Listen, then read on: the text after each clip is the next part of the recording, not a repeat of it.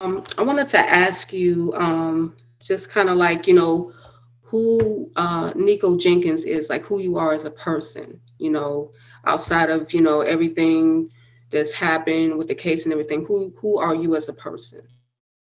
Well, I I, I am Nikko Allen Jenkins, and basically, I'm a person who's been suffering from mental illness since I was a six-year-old child. I was committed to a psychiatric hospital when I was eight years old. And when I got out of that hospital, I had nine months of psychotherapy sessions, and I was taking antidepressant medication since I was nine years old. And basically, the system neglected me and made my mental illness worse. I'm just a, I'm just a man that's living with mental illness. I have the most severest case of mental illness that I'm schizoaffective bipolar type. That means that I'm schizophrenic with a mood disorder. So not only do I hear voices, commands, and things of that nature, but I have a mood disorder. So it's hard for me to differentiate. I suffer from bipolar depression as well. Wow.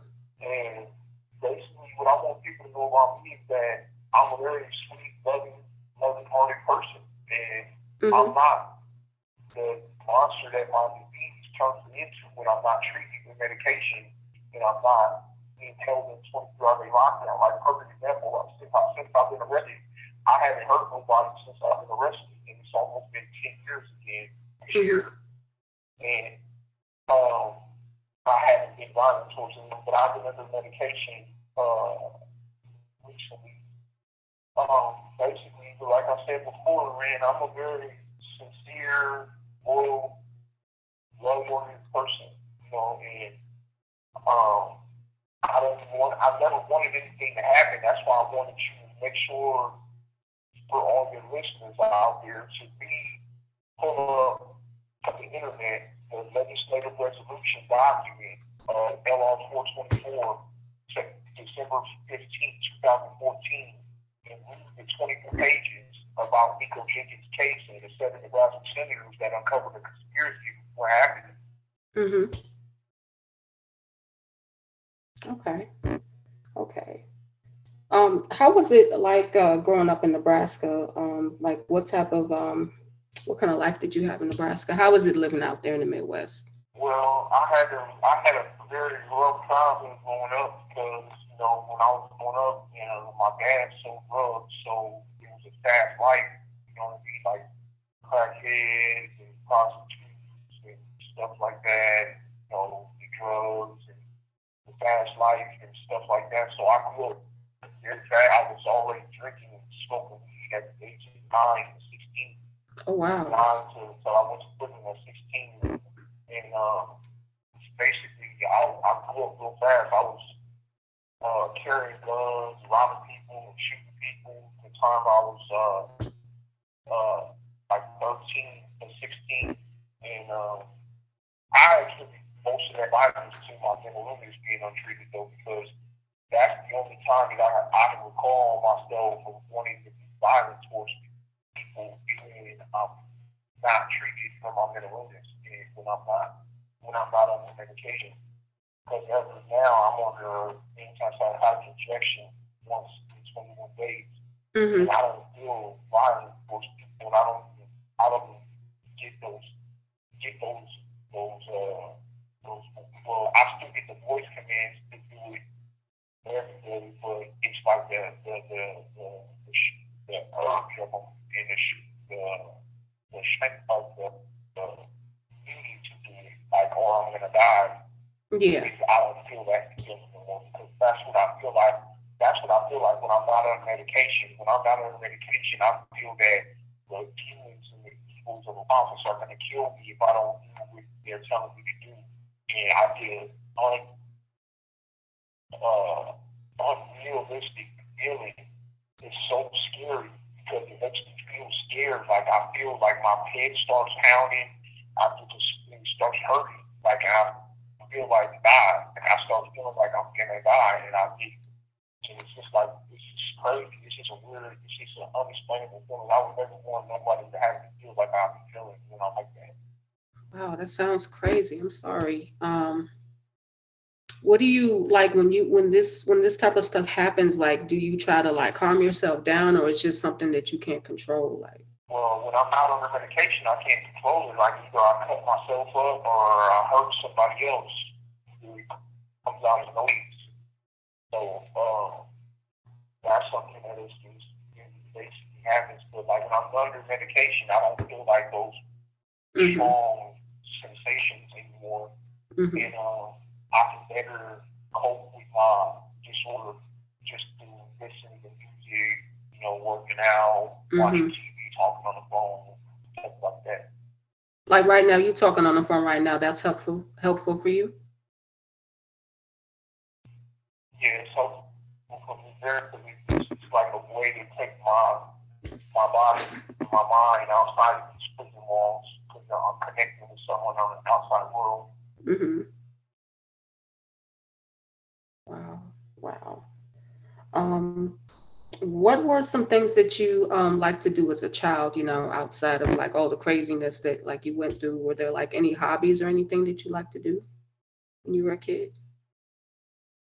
Well, I like to play, I like to play basketball, football, wrestling. Uh, basically, just uh, spend family time with my sisters and my dad and my aunt, cousins and stuff like that, and just be fun, fun loving, and you know, I know how to sing. Um, so I can sing songs. I can sing like my favorite songs to my family and make little home videos and stuff. Mm-hmm. Stuff like that. Yeah, I heard you sing one time on a video. You have a nice voice.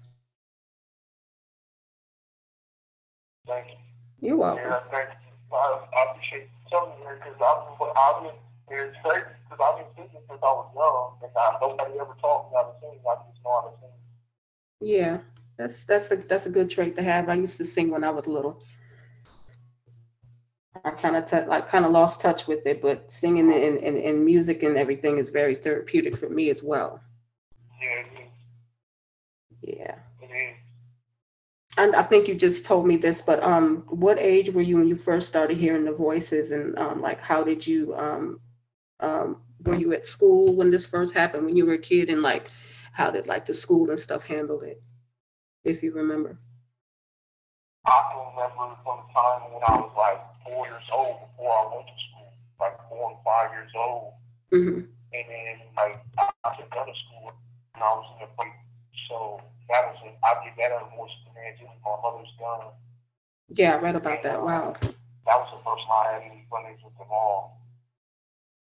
But yeah, I remember getting instruments and doing stuff like that, and like um, that's the that was the, the youngest age. I say about four or five. Wow! Wow! So um, I also had read that you were like in um, a lot of um, foster foster homes and stuff like that. Um, how was that for you? Was that like I'm sure that was traumatic for you, but how was your experience with that, and how did you deal with that? It was traumatic but I didn't really spend too much time in the foster care system. Uh, okay. I did have stints because I had I got, when I took the gun to school, I had got taken out of my home and uh, I was in the foster home then. But that foster home was pretty good. They took care of me well. So okay. it's, uh, missing my mom. Cause I always been a mama's boy. I've been a mama's boy since I was young. Yeah. I'm still like that. And I miss my mom and love my mom. Yeah. Yeah. You know, um, I, I tell people all the time there's no greater bond than you know a, a, bond between a mother and a child. I um unfortunately don't have my mother anymore. She passed away 12 years ago. So um I tell people out there if you have your mother, you know, love on her. My podcast. Um. Oh, go ahead. I'm sorry. Well, the main thing is that I want everybody to know that the state of Nebraska is trying to set a date to execute and basically I need to have I need your, your help to try to help me start a GoFundMe page to, to get an attorney to file this. And basically, I need like right now, like to help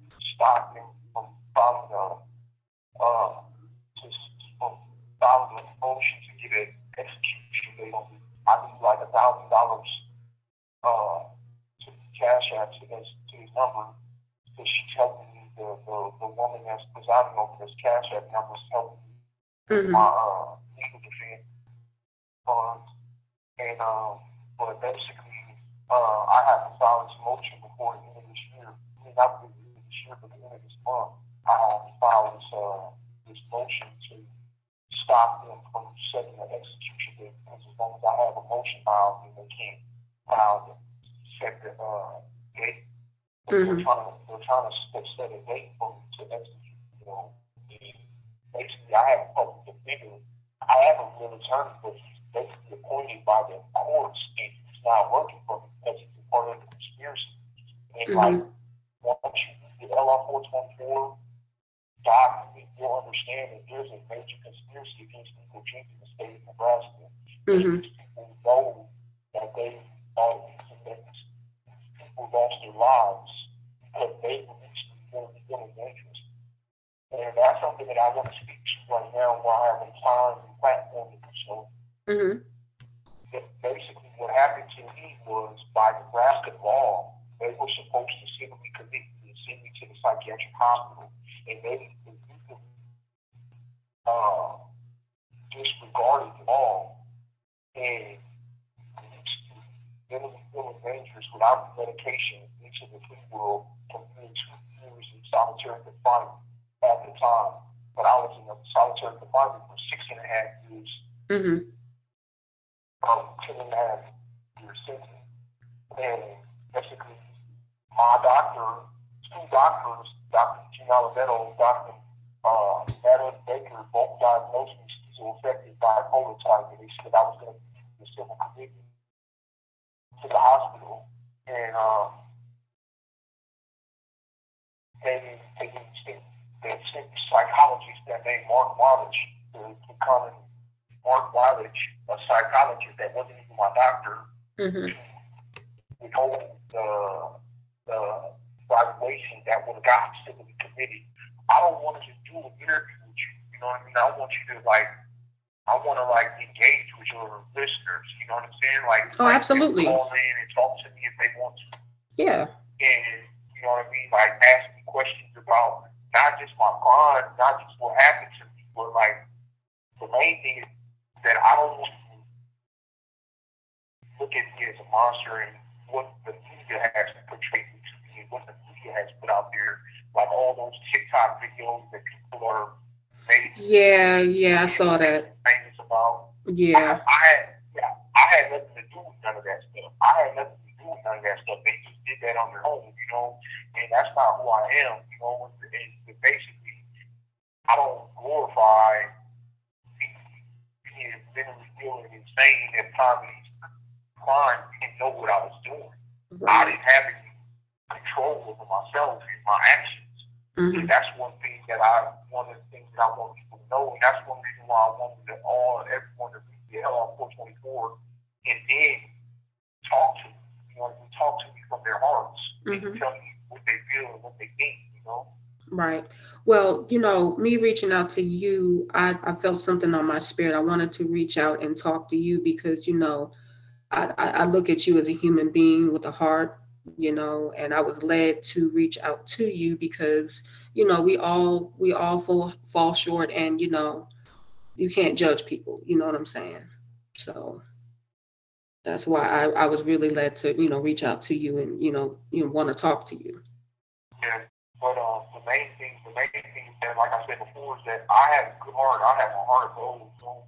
And the things that happen to me are very. And in this age that I was in, solitary confinement, all the torturing that they did to me in this prison, you know, um, and then I was released into society. And the crazy part about it is the LR 424, the main thing about it is I told him not to let me out. This is something that I do all day. I read about that. About Nikko mm-hmm. I, I told him to not let me out. I told him that I wanted to go to the hospital. I told him along, they, if I would have, why didn't let me out still see? Because they didn't have a board of mental health hearing. Mm-hmm. This is where the sabotaging came into play. The county attorney county attorney from Johnson County, Tecumseh, Nebraska, called up to the Tecumseh prison and asked him, was I feeling dangerous? And at the time, I was. And that's why I want to see this evaluation because she's, the doctor is, is, is saying that I'm schizophrenic bipolar type. She's saying that at this time, I appear to be feeling dangerous. Mm-hmm. And a civil commitment. Matter of fact, if you want me to, I'll read it into the record right now. The evaluation, if you want me to, I can do that. I was just thinking about that. I was like, that's the way that I can get it out here right now. Yeah, that's fine. You can read it real fast. You, you think that'd be helpful? Okay, because, okay, um, this is this is the evaluation from Dr. Natalie Baker mm-hmm. about before I was. And uh, it's uh, a couple pages long. It's three pages long, but this is okay. This is what I want everyone to listen very closely to this, and everyone to know that I never wanted to hurt anybody, and that I would have, if Dr. McWiley would have never withheld this evaluation from the county attorney of Johnson County, Richard. Smith, I would have been sent to the uh, in front of the board of mental health, where I had the power to commit myself. And if I would have just admitted to everything that I said was, was okay, it says, mm-hmm. okay, I'm going to read it right now. It says, this is from Dr. Natalie Baker. This is a, this is a female psychiatrist. Mm-hmm. She says, met with the patient today who reports continued difficulties with mental health issues, anger, and self-harm behaviors. He is currently on 15-minute check as broken the sprint brigade. He was upset about not having his property. Patient reports wants ortho psychiatry, which further elaborates the treatment of behaviors and personalities patient continues to refuse any psychotropic treatment at this facility. He reports he's been on limited property for the past three days with no mattress, which has led him angry. He complains of difficulties staying in sleep. Appetite is good. He denies any difficulties with memory and concentration. Okay. He denies with memory and concentration. He denies any suicidal, or homicidal ideation for a patient cut above and below his his right eye on on January 18, 2013, requiring several sutures. Patient has been scheduled three times with medical to remove the sutures, but he has refused to allow medical to remove them. Patient denied that cutting his eye was a suicide attempt, but described it as Agent War as a slither of war, as he reports. He is a warrior with spiritual declarations of warfare. He complains of difficulties with anger and feeling paranoid. He denies physical aggression behaviors, but does report will harm people once he is released in five months. He has reported to medical staff that he will beat the hearts of women, men, and children. He has been verbally threatening to sentence the safety of others.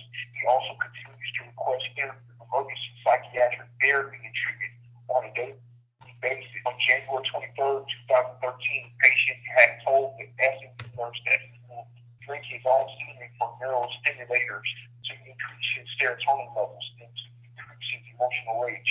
Custody staff reports patient has not been sleeping as well as night at night and is frequently up exercising. Patient has also been observed by staff exercising naked.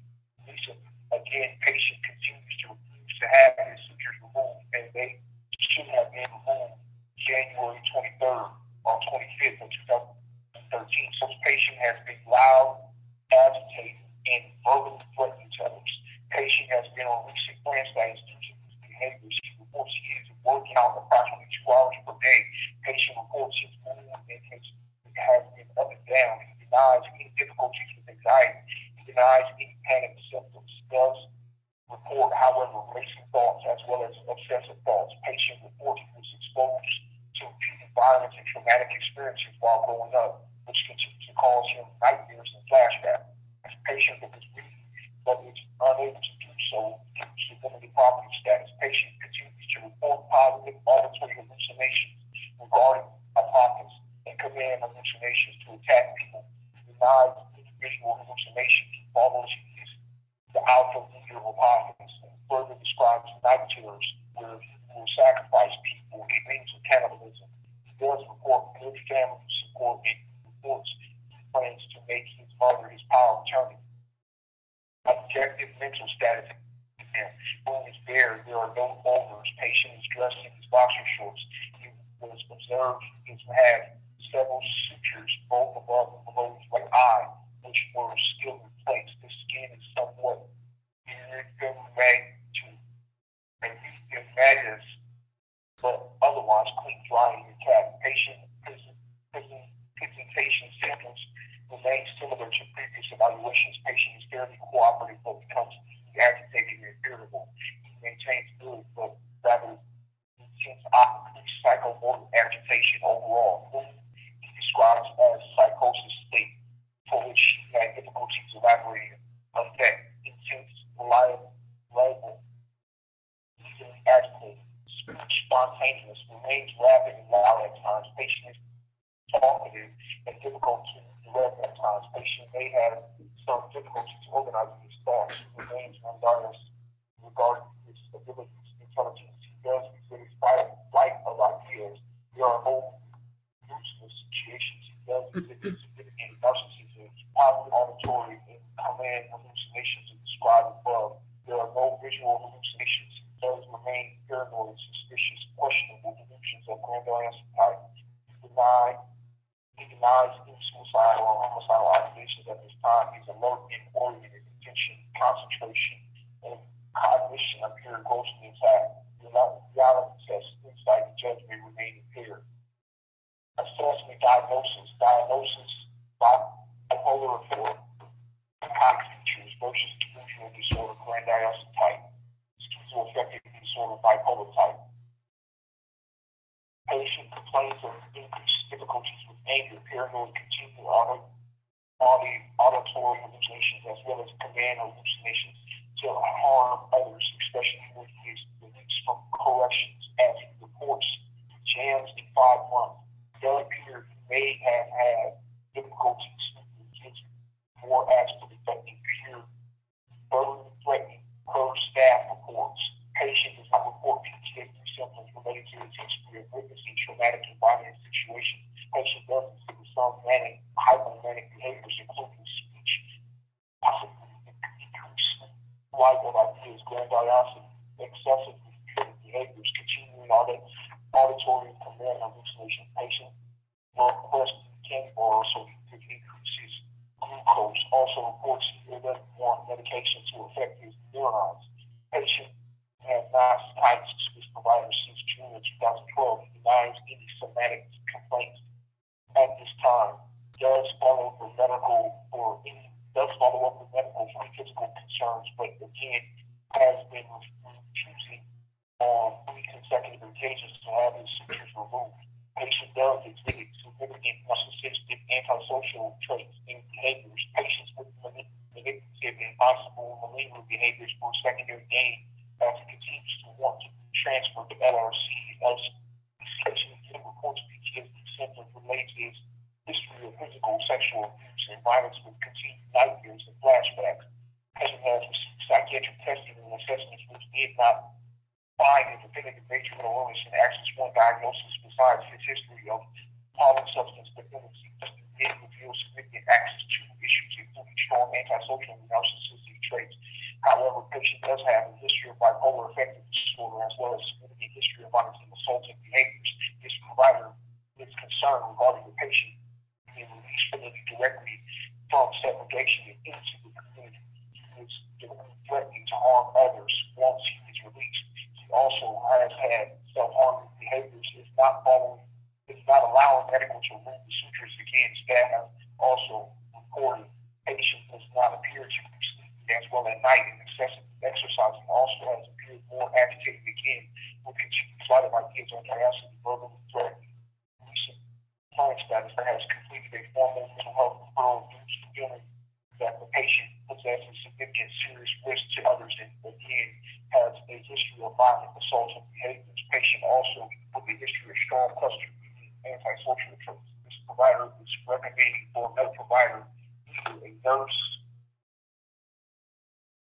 practitioner or a psychiatrist to evaluate this patient in the near future for further diagnostic clarification and treatment options.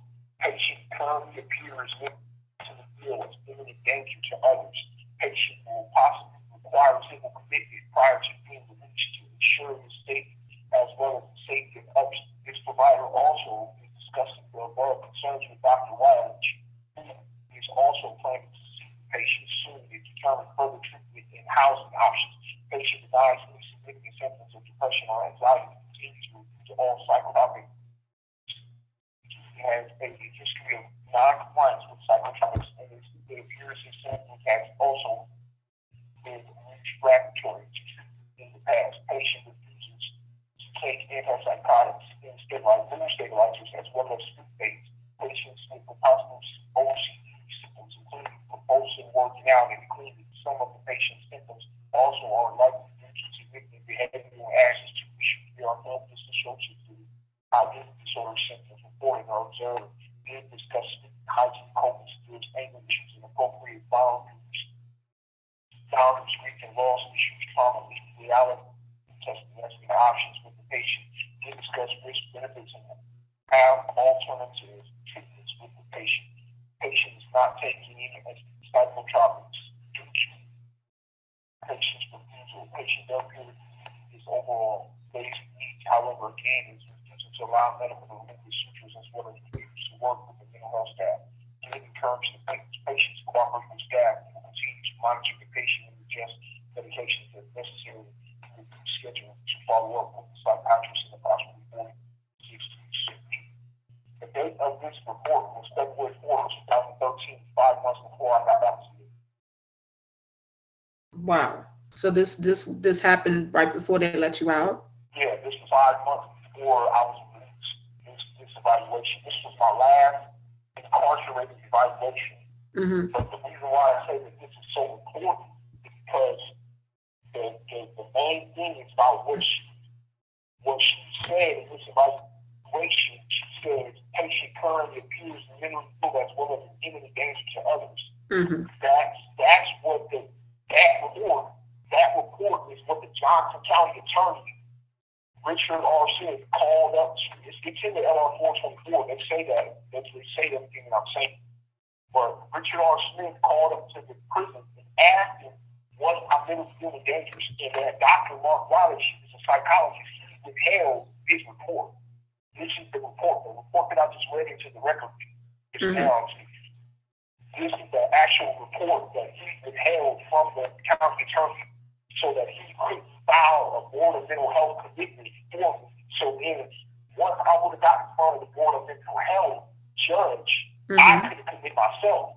This is why this was such a major this is why this was such a major conspiracy because they knew that I had the power to commit myself and they didn't want me to commit myself because I had assaulted their their lieutenants, Mm-hmm. I assaulted their guards, I started rioting. I did a lot of problematic shit. I was real problematic on things because they wasn't treating my mental illness, so I was real violent. I was real lashing out onto others and stuff like that. So, but as reviewed in the, in the report, I had stitches in my face from self harming myself, and I had carved into my face two times, which resulted in 40 stitches Oh wow. before I had got to. Now, um, also you um yeah, so, you you had cut your throat too as well. yeah, that was that was a couple times. I did that a couple times. Oh, wow. And was that because of voice commands or? Yeah, voice commands and just feeling suicidal. Wow.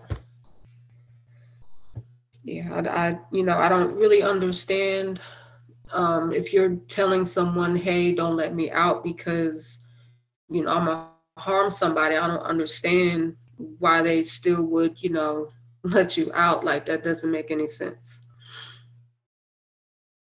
You know? And then you go, you know, like the LR four twenty four was in here interviewing the uh the, the administration people from the prison system, right? hmm They said that they were scared to let me on the yard because they were, I was going to kill somebody. They said that they were scared to let me on a prison yard where they had gun towers in you know, security staff. They were afraid to let me out in that environment, but yet they let me go into some free with no, but what, what they would have set me up for failure those years, they didn't give me any kind of medication. I wasn't seeing any kind of doctors. Nothing. They didn't give me no referrals to no doctors, to no mental health, none of that. Wow, they just let you out. And I told them I didn't want to get out. I didn't want to get out. I swear to you. Listen to me. Please, beautiful black woman. If, if, if, if, if time could be reversed and I could get a chance to go to the hospital, I would have went to the hospital. I, I would have gotten in front of the Board of Mental Health. Mm-hmm. I would have told that judge, and it says in Nebraska law that if I would have told the judge that I'm really feeling dangerous and that and I was admitted to a prophet, gonna human sacrifice um um to a prophet, they would have committed. They would have been forced to commit by Nebraska statute, by Nebraska law. And that's why they didn't want me to go for the Board of Mental Health, because they, they were going to have to treat me. And they looked at me as racism. They mm-hmm. me as a, good black kid, a black black kid, but really the other word, you know which word I mean, I just know what I'm saying. Right, yeah, I do. I know. I know. N-word. Mm-hmm. And, and they was like, we're not about to spend our time and money. We're not about to spend our time and money on this N-word. And we're going to let them suffer. We're going to make them suffer. So mm-hmm. I'm going to tell you why it matters. Only reason why they got me on death row is because I was in a white woman. And she was really Because of what? And Andrew Coleman, because I'm, I killed a white woman. Blonde hair, blue eyed white woman. Oh. That's, that's the reason why they gave me death row. And when they found her, she had bullets ripping out her jaw. She had one of her eyeballs blown completely out of her head, see straight into her brain. So, and that was in a rich, prominent neighborhood mm-hmm. in 104th Street of Omaha. So mm-hmm. they, they, they weren't they weren't they weren't ready to be confronted with that type of violence in their community. They that's what that's a shock to their core. That's why they're doing all this illegal shit to me to try to kill me. Because they know that what they did, they caused that mother of three to be dead. They allowed me to be released insane and psychotic and not aware of what I'm doing. And I'm under the control of these demons, and they're forcing me to, to carry out these orders of death and destruction. Mm-hmm. But that's very. I can't stop my mental illness. I can't stop my disease from hurting my fear. I can't stop myself from hurting myself. I can't stop my mental illness from hurting me. By hurting me, slitting my own throat, carving into my body, cutting into my lips, my face, and my just severe wounds to myself. If I can't stop something from hurting me, my mental illness from hurting me, think that I can stop it from hurting someone else if I'm not medicated or I'm not getting you know treatment. And see, by now, I'm uh, seeing a doctor five days a week, a psychologist, uh, for psychotherapy sessions, and I'm under antipsychotic injections every 21 days. Wow. Do you have any side effects from those from those injections? May I ask? Not really, because I still work out and stuff. It's not bad. It's just, uh, I don't know. I don't really notice nothing. Sometimes I get like cramps my cramps in my muscles. No, I see. I see. I mean, it's a very unfortunate. I don't, I'm glad you let me read that into the record. I'm glad I had enough time to read that into the record because that's going to be something interesting to your readers to listen to. Yeah, yeah. Um, it's just very unfortunate, you know, your situation and everything, and you know, um,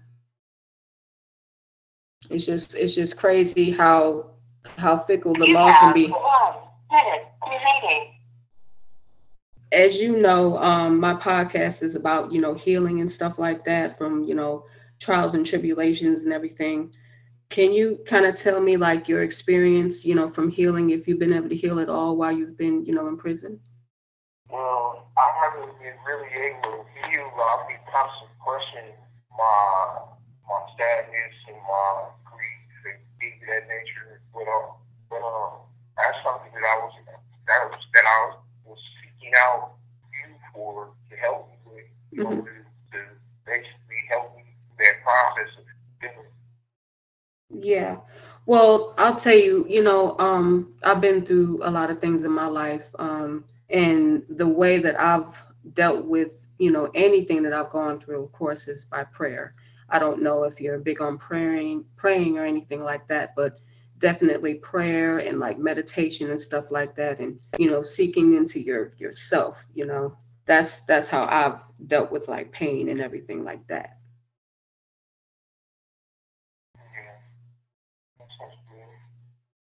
yeah try that because um i once was a christian i once was a christian for living for god and i stopped being a christian though because i lost faith and i've been kind of like basically indulging in the dark side and doing the stuff that the demons and stuff wanted me to do and stuff like that because they basically had me possessed. Like still to this day, this very day, I'm still possessed by them. And, um, I was trying to get a Catholic priest to kind of deliver me from him. Mm-hmm. Um. Wow. Um, and like you said, you, you have you ever like you know, like I said, have you do you have a Bible? at all? Yeah, I have. I have a Bible. Okay, I would tell you to read um, the Book of Psalms. Um, there's a lot of scriptures in there that's very touching that I think may help you. You know, if that's something that you would want to do, the Book of Psalms. Yeah, I would say um, looking. The main thing is that uh, I do wanna, I do wanna, hopefully this, this, um, podcast to help on my back to God, you know. Yeah. Basically help you that journey you doing because I know that that, that basically that, that healing is not gonna take place until I find you come back to God, you know. Right. And and you know that's the main thing, you know, you have to take it day by day. It's not an easy process. Like I said, I you know, I've always believed in God, but there was a point where like I I didn't really turn away from him, but it was kind of like you. I lost faith and I just kind of went astray. But you know, through you know prayer and deliverance, I was able to you know refine him and just start the healing process. And I really pray that that happens for you. Um, that's why I told you the Book of Psalms. Um, that's you know the book that I read to you know get me back on track.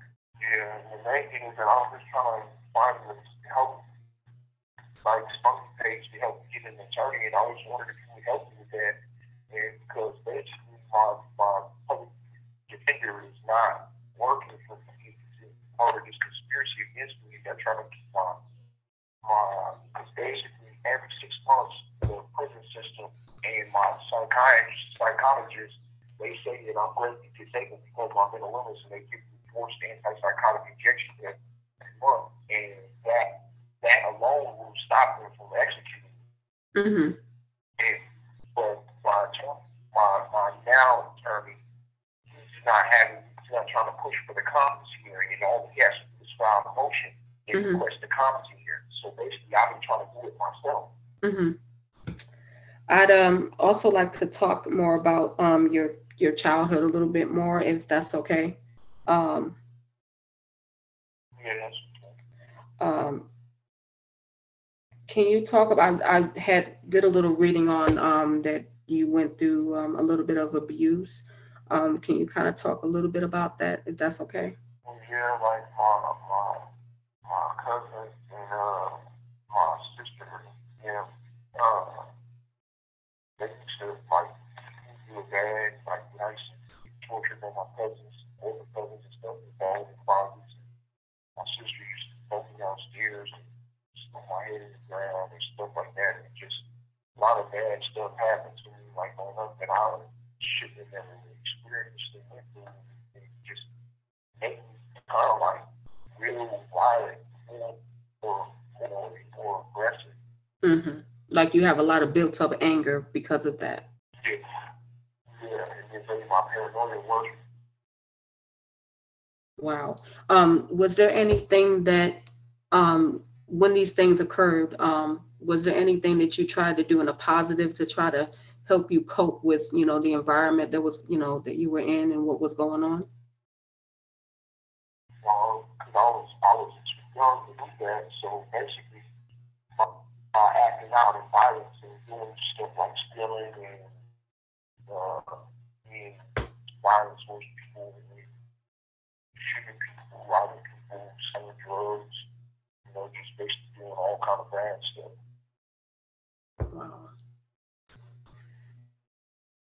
Um, did you um how was the relationship with your mom? I know you spoke a little bit um about your mom. How how was the relationship with her?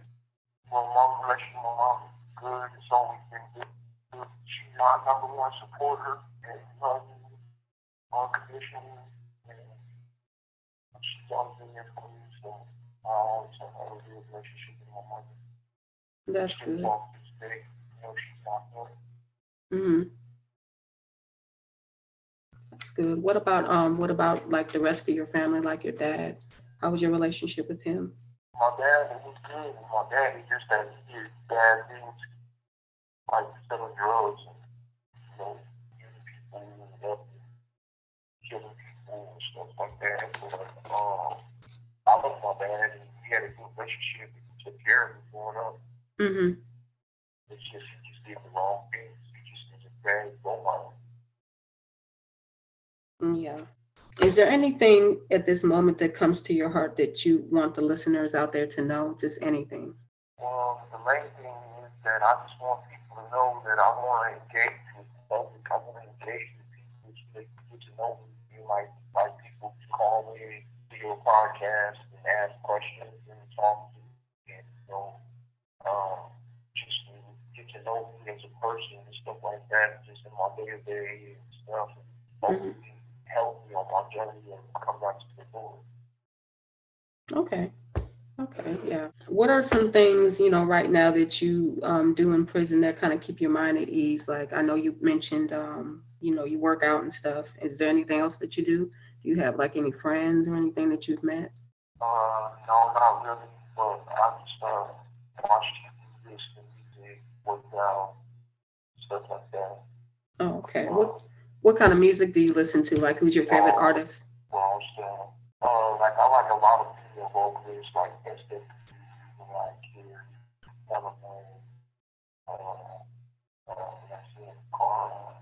I listen to a lot of female vocalists. Like I like, I love uh, R&B, Yeah. stuff like that. Yeah, I do too. Yeah. Um, how how often do you work out every day? Is that is that kind of like therapeutic for you? You know, just like four days, four days out of the week, most of the time. Oh, okay, okay. Yeah. But when I do, though, I go hard on that.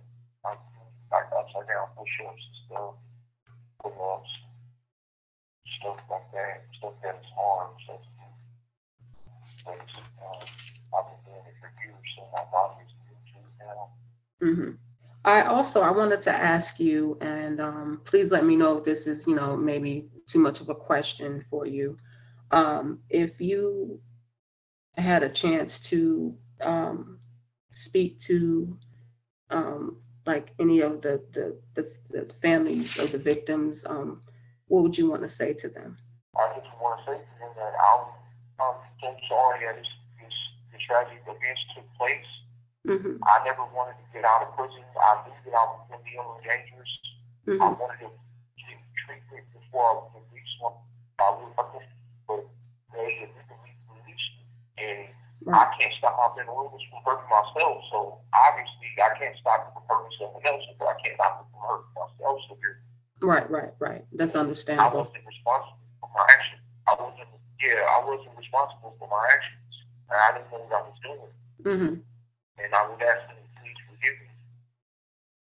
Right, right. I mean, you know, it's yeah, it's it's definitely I feel out of your control and you know, it is something that should have been handled in in the right way. And you know, I, I really I, I I do truly from my heart feel for you, the situation, and you know, I would love to see it get better for you. Yeah, thank you. No problem. No problem. I know we just spoke a little bit briefly about, you know, religion and stuff like that. Um, but would there would there ever be a time where you would, you know, think about accepting Jesus Christ as your Lord and Savior at, at some point? Um, you know, again, my, my podcast is about Yeah, healing. That's what, I said. that's what I said. Yeah, that's what I said. That's what I said. I want you to help me with that journey. Yeah. And I believe in the Lord, and like I said before, even God's scripture says that once, once you accept that Jesus Christ died for my sins, no one can snatch you out your hand, Mm-hmm. snatch you out of his hand. So basically, I've already accepted Christ in my life. It's just I can come back say him in prayer. Mm-hmm. I want to. Um. Do, or do you have a pen and paper handy by chance? Yeah, I do. Okay. Um. Hold on one second. And this is to help you. Um. I want to give you this scripture. It's in Psalms, like I was telling you before. And you know, again, I, I really feel like you reading the book of Psalms will help you with everything that you're, you know, you're dealing with the possessions and the voices and everything. I, I really do. So it's Psalms um, uh, verse one. If you can write that down and read it, and just pretty much read the whole the whole book of that Psalms one. Uh-huh. Yeah, I think that'll definitely help you. Because, like I said, there was a, a point in my life where I, you know, I was on a, a path to destruction. So uh, that's, you know, one of the main reasons I wanted to reach out to you, Nikko, because, you know, I, I feel like, you know, you can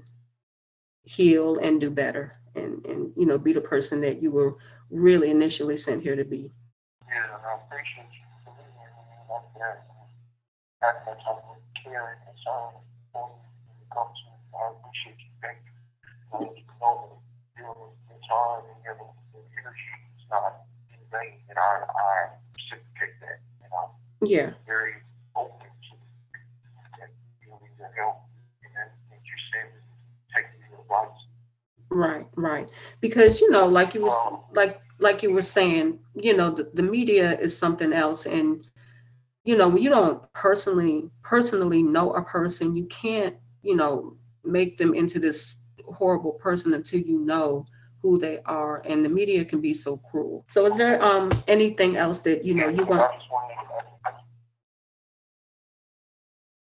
no, just the, the fact that I just want everybody to know that the state of Nebraska is trying to set a date to execute me. They're trying to do this illegally. And basically, I, we have, I need to raise money to fund to, to, to file this motion Mhm. to stop this process. And then I was wondering if you could help me with that, like try to reach out, reach out to your listeners and see if you can, uh, yeah, Law 424 Word document, been reading, have been that Law 424 document, hmm and basically how it really shifted with some money and supported them and make donations to that. well absolutely. Um I'll you know the listeners will definitely hear this and you know I will reach out to some people myself that I know personally and you know see what we can do to you know help you out you know i'm willing to help in any way i can Yeah. The thing is that, basically the, the person that presides over that Cash App is, is also helping you with my legal firm. So Mhm. that the, the donations can go to that Cash App number.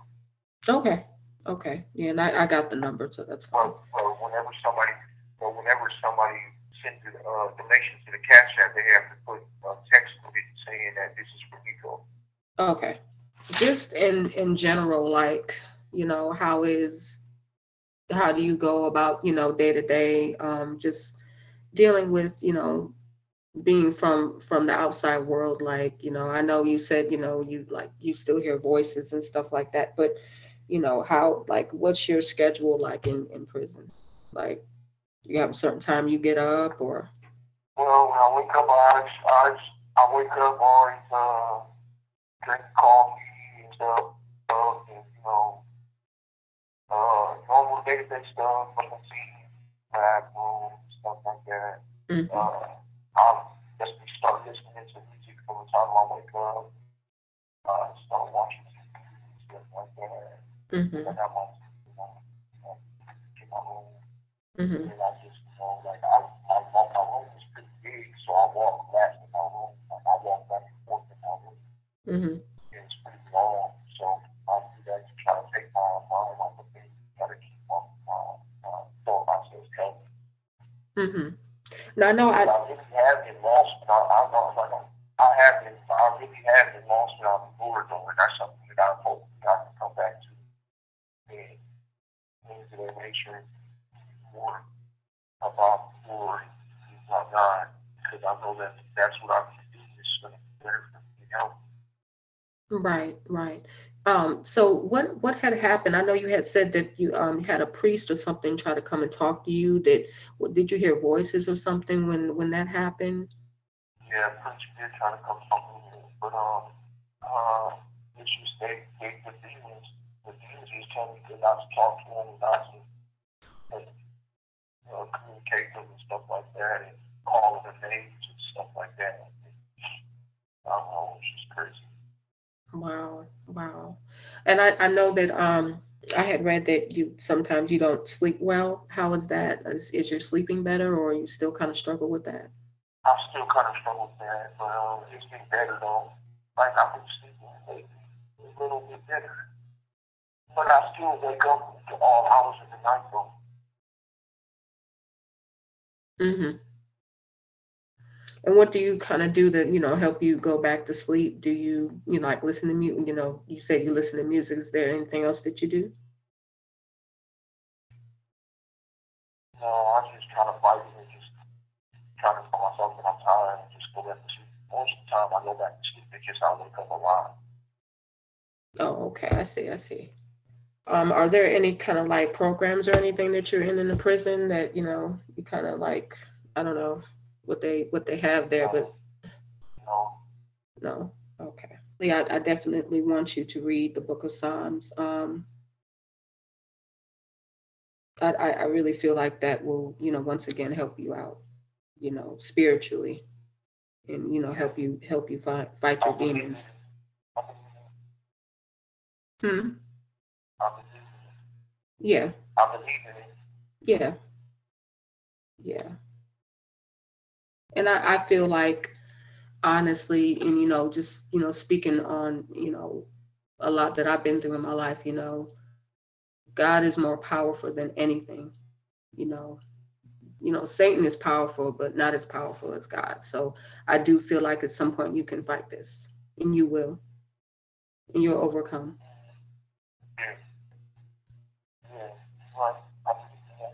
Yeah, um, um, yeah, right. I believe that. Yeah. Well, thank you for your time. I appreciate it. Hey, Thank you for your time. I appreciate you. Thank you for listening to me.